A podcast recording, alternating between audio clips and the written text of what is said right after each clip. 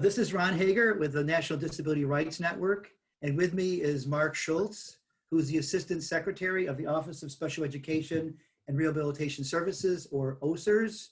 He's also the Commissioner of the Rehabilitation Services Administration, RSA. Where are you? Are you in Washington? No, I'm actually in Nebraska. So you're in Nebraska, and I'm in Buffalo, New York.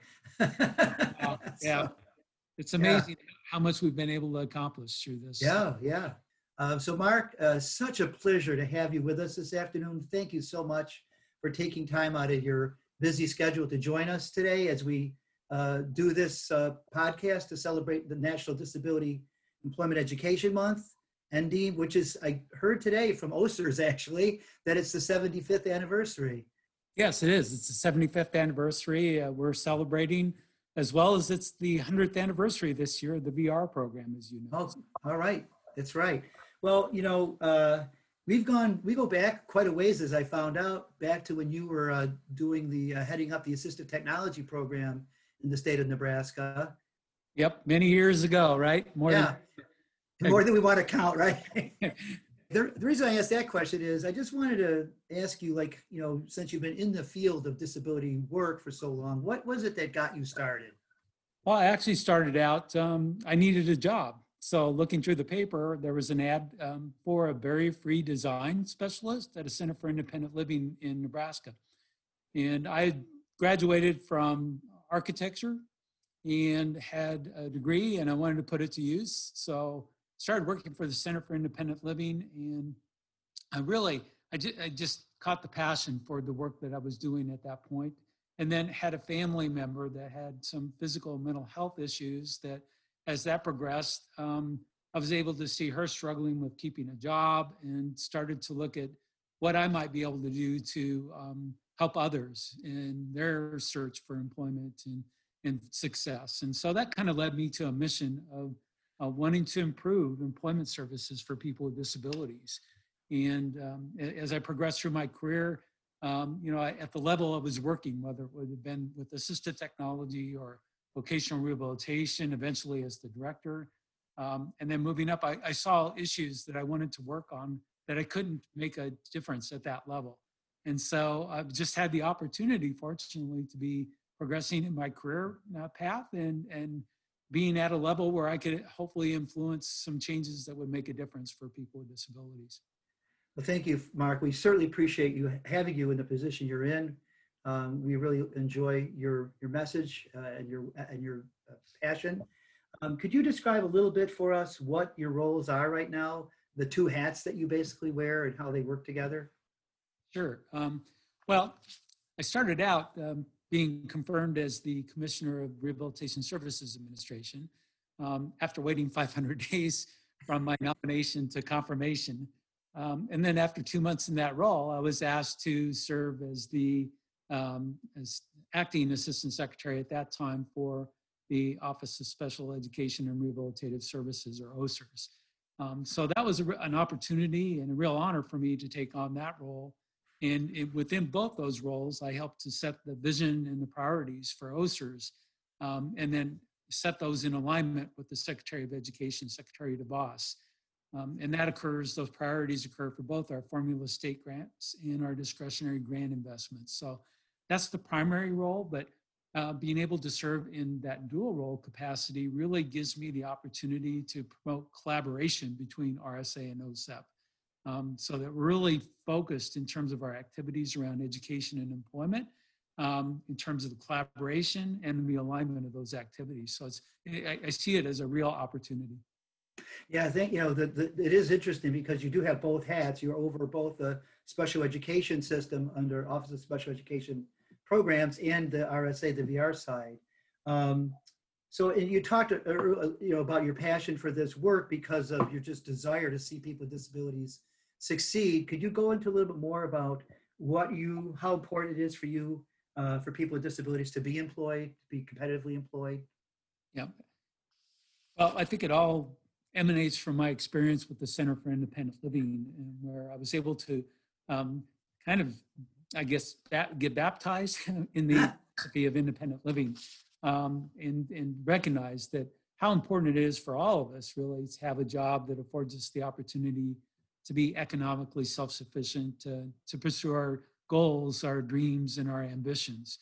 Um, and for example, many of us, when, when someone asks us, um, who are we, right? Or what do we do? It's, it's always uh, around our work, you know, our, Right. our response and, and what we do. So a lot of our self-worth and self-esteem is often based in work. So it's real critical that we have the opportunity to be able to succeed.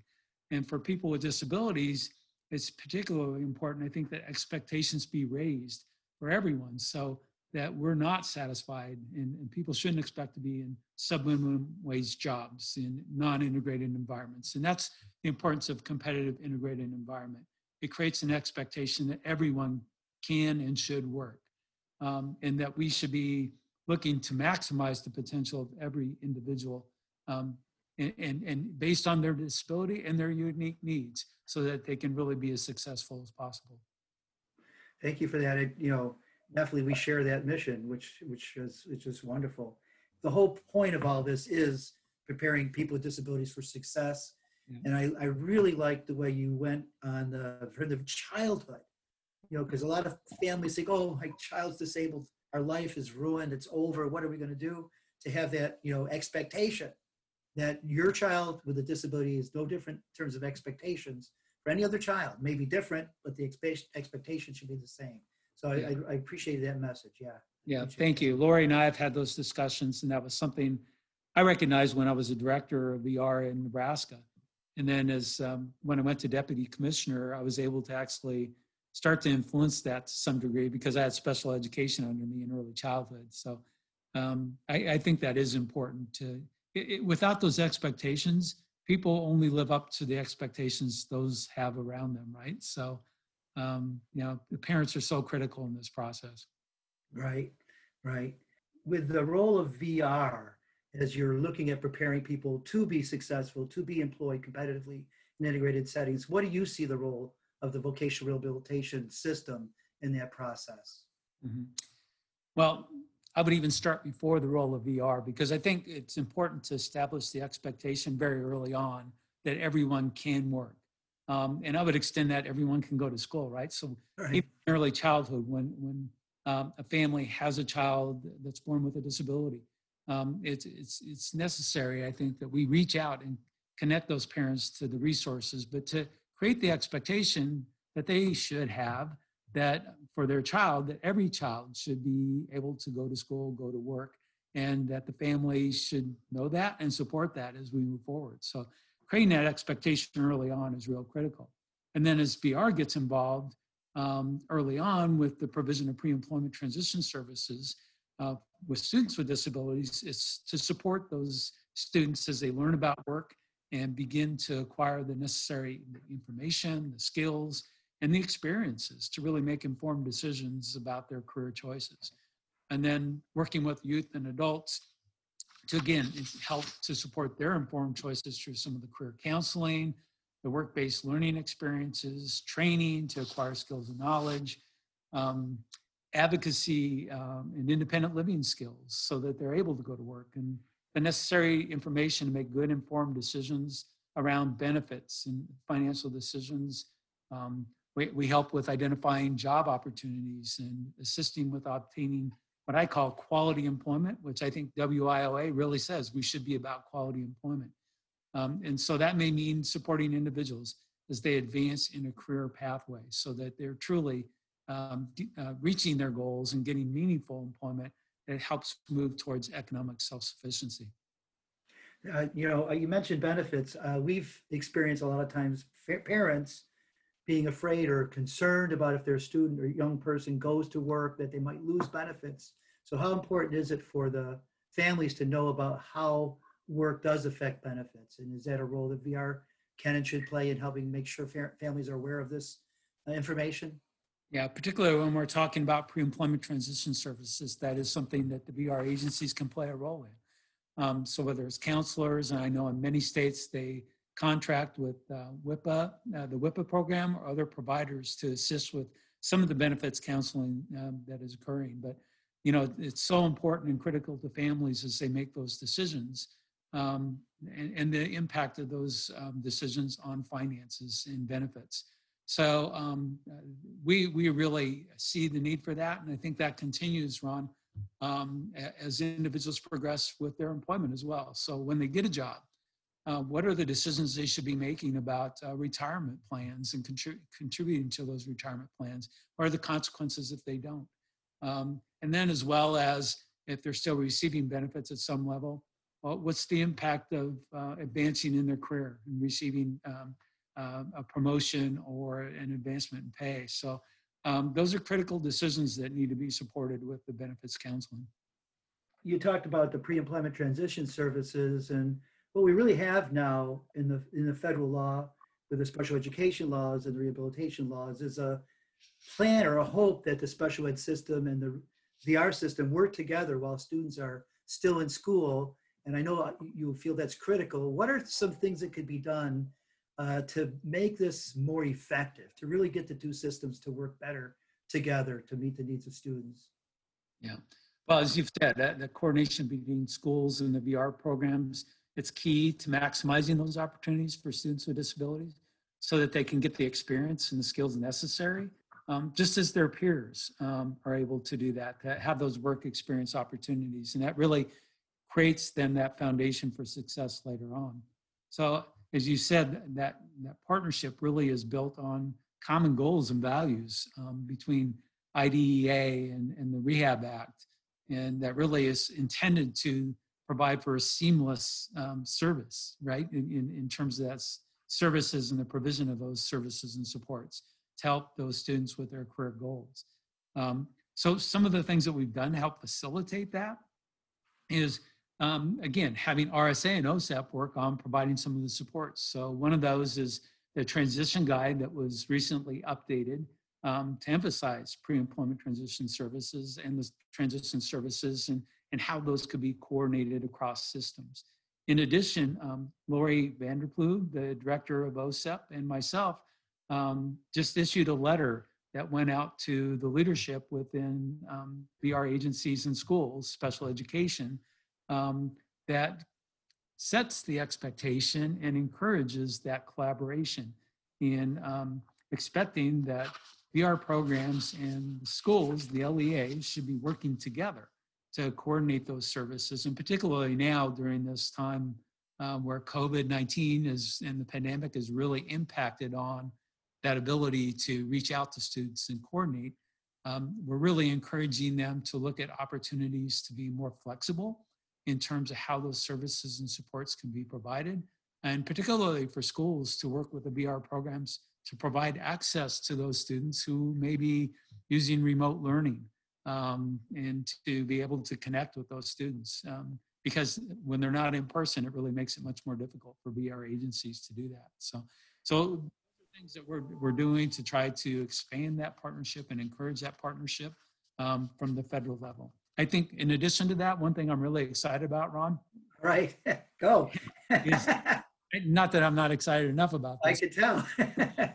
but but it's more than just the, the schools and the VR agencies, right? There are other partners, and we've been um, having discussions with Julie Hocker, the Commission of the Administration for Community Living, um, about the role of Centers for Independent Living, because they have a core service of transition, and um, are we connecting enough? And so we're, we're having some discussions and bringing stakeholders together right now to talk about how we can collaborate across all those programs to more effectively provide services to students with disabilities. So um, look for more to come on in that arena.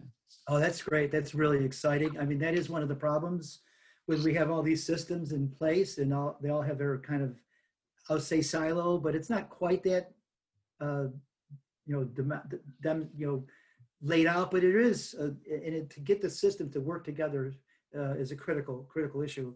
You mentioned COVID, and one of the things that we at NDRN really appreciated from your office and from you, Mark, right from the beginning, was the message to the VR system we're open for business.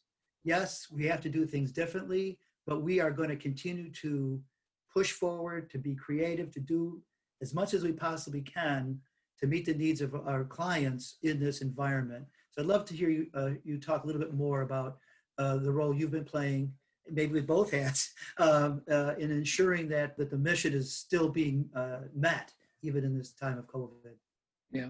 So I would just point out, it was my message, Laurie's message, but also Secretary DeVos's message, right? That that um, the expectation that all students should continue to receive educational services, especially students with disabilities, was so critical during this time. So um, I would say, you know, we can look at COVID-19 a number of ways. And while we certainly see the challenges that exist, there are also many of opportunities that uh, we can look to take advantage of right now. So um, for VR, what we're seeing in our discussions with the programs across the country is they've been able to, I think, respond admirably um, by being able to gear up and provide remote services and to stay connected to individuals with disabilities as they look to be employed, um, but also to retain jobs that they have um, through additional training that can connect them to technology uh, and assistive technology that allows them to, if their businesses have, and, and jobs have moved to remote,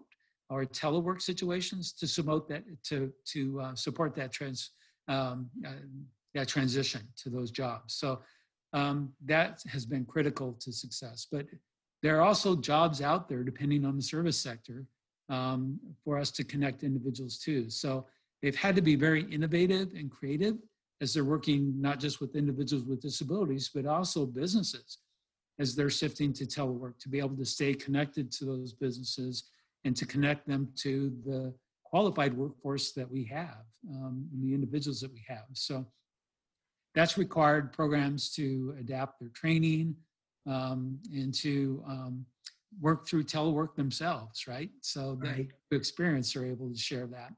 But as, as I see it, you look at the telework that's going on right now and the, the shift that business um, businesses have had to do to that format, it actually provides greater flexibility as they see they're able to continue to provide services in that way.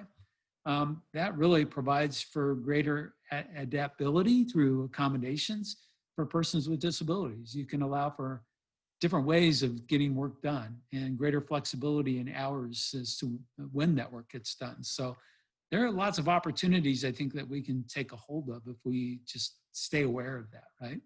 Right. Yeah, that's true for a lot of people with disabilities that may need reasonable accommodations in their work schedule because of uh, difficulty getting, you know, ready or different ways that disability may affect them. It's just kind of like universal design. They can just work at their own schedule and they don't have to worry about commuting and getting ready. It does, it does open some doors. That's correct. Yes. Yeah. So I think that's the important point, right? Is to stay positive about it and look for the. Um, I mean, we could talk all day long about the challenges as well, which we see. Right. I think, again, I think VR is is always tried to evolve with the times, and, and as I mentioned early on, um, the hundred years of experience that we have. Right. Um, times have changed um, recently, but they've been changing for 100 years. And I think that's the beauty of the program is it um, continues to evolve and adapt to those changes. Right, right. No, that's what it's critical as we continue to move forward. Well, uh, is there anything else that you wanted to share with us today, uh, Mark? Um, I think what I would do is just uh, kind of build off of that last statement, right? We, you know, 100 years of experience, um, VR continues to evolve. Um, and I just want to assure um, everyone that's listening that the VR um, programs out across the country are out there and continue to serve. I think some people have assumed because of COVID that perhaps um, some services aren't available, but from our discussions with states, they've been sharing with us that they are up and running, whether it would be um, in person or through telework, uh, remotely, or some kind of hybrid model. They're still out there providing services, and um, over the course of the 100 years, while we've evolved um, through innovative and creative solutions, perhaps, um, one thing has remained constant, and that is the program's focus on helping individuals and assisting them to achieve their goals of employment and independence. And we'll continue to do that well into the next hundred years. So, Well, thanks again, Mark. I really appreciated your spending your uh, time today with us, and I really appreciate your vision. Um, and stay tuned for the next episode. All right. So thanks again, Mark, and eventually maybe we'll see each other face to face. all right. Thanks, Ryan. Have a good Bye weekend. bye. Thanks. Thank Take you. care. I'm Curt Decker, Executive Director of NDRN, and thank you for celebrating National Disability Employment Awareness Month with us and our members. We hope you enjoyed these podcasts, and we look forward to talking with you more in the future about the important issues impacting the lives of people with disabilities.